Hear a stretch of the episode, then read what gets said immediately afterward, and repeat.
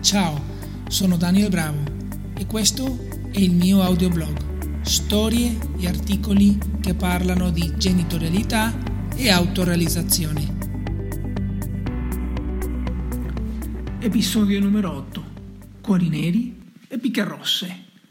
Ecco alcune delle osservazioni e argomenti che abbiamo condiviso e su cui abbiamo indagato assieme nella serata di giovedì scorso, in cui abbiamo analizzato questo piccolo video tratto dal film Statale 60. È incredibile come non vediamo la realtà per quello che è, ma per ciò che ci aspettiamo o siamo abituati a vedere. La verità è che vediamo quello che siamo abituati a cercare e su cui ci focalizziamo. Per esempio, quando non vogliamo qualcosa, cosa appare nella nostra percezione? Quello che non vogliamo. O quando ci siamo abituati a vedere il nostro compagno in un certo modo. Non riusciamo a vederlo diversamente dalla nostra immagine. Non vediamo le sfumature diverse. Esse ci sfuggono completamente. Medesima cosa accade con i nostri figli. Allora, come osiamo parlare di relazione? Nella serata abbiamo anche approfondito come questa descrizione non è nuova. La tradizione vedantica, in particolare l'Advaita Vedanta, ci racconta questa intuizione da millenni.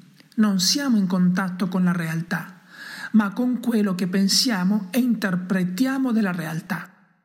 Questo è soprattutto valido nelle relazioni, ma anche nel rapporto con noi stessi.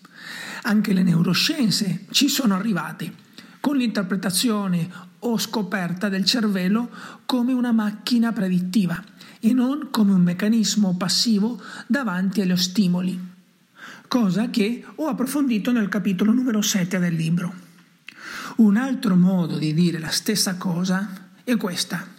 Ci relazioniamo solo con la conoscenza della realtà, che però non è mai libera, perché è sempre predeterminata dal passato la relazione è sempre con ciò che si conosce.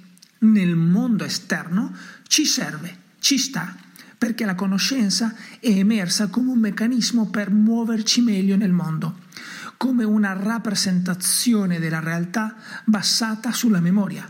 Ma attenzione che non è mai la realtà così come l'idea che possiamo avere di un nostro figlio o partner non è il nostro figlio né il nostro partner, e così come il menù non è il cibo.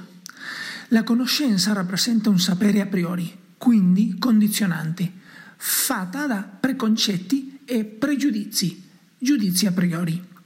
Conoscere è solo un riconoscere idee, concetti e immagini, niente di veramente nuovo sotto il sole. Quando la conoscenza governa il nostro mondo interiore e le nostre relazioni però produce disastri. La nostra esperienza della realtà e delle nostre relazioni è sempre tinteggiata dal passato, ovvero non è mai pulita né trasparente. L'esperienza del bambino invece è l'opposto, perché è fresca, nuova e indeterminata. Il bambino non sa a priori ma scopre nel momento l'esperienza e spesso fa fatica a descrivere quello che sente, non perché non sia capace, ma perché è nuovo. La domanda che dobbiamo farci è come si fa a descrivere un'esperienza che non si conosce? Un'esperienza che è nuova ma con un linguaggio che è vecchio? Noi genitori e adulti esercitiamo una grande violenza sul mondo dei bambini, quando ad ogni costo cerchiamo di determinare la loro esperienza e insegniamo a loro a farlo tramite il nostro intervento e impazienza. Non c'è libertà nella relazione quando si cerca di capire l'altro, ma quando lo si sperimenta. La forza della vita ha sempre cercato di farci uscire dal binario della meccanicità, attraverso la forza della consapevolezza, che è un'esperienza senza scelta, se è veramente consapevolezza. E questa emerge quando siamo in grado di esprimere l'intenzionalità di voler vedere o vivere le cose senza agenda, senza motivo e senza desiderio alcuno di arrivare da nessuna parte. La vera consapevolezza ci fa riconoscere come le relazioni siano davvero una rivelazione. L'altro diventa una rivelazione, diventa un qualcosa che ci tocca nel profondo e ci lascia senza parole o etichetta. Episodio numero 8. Cuori neri e picche rosse.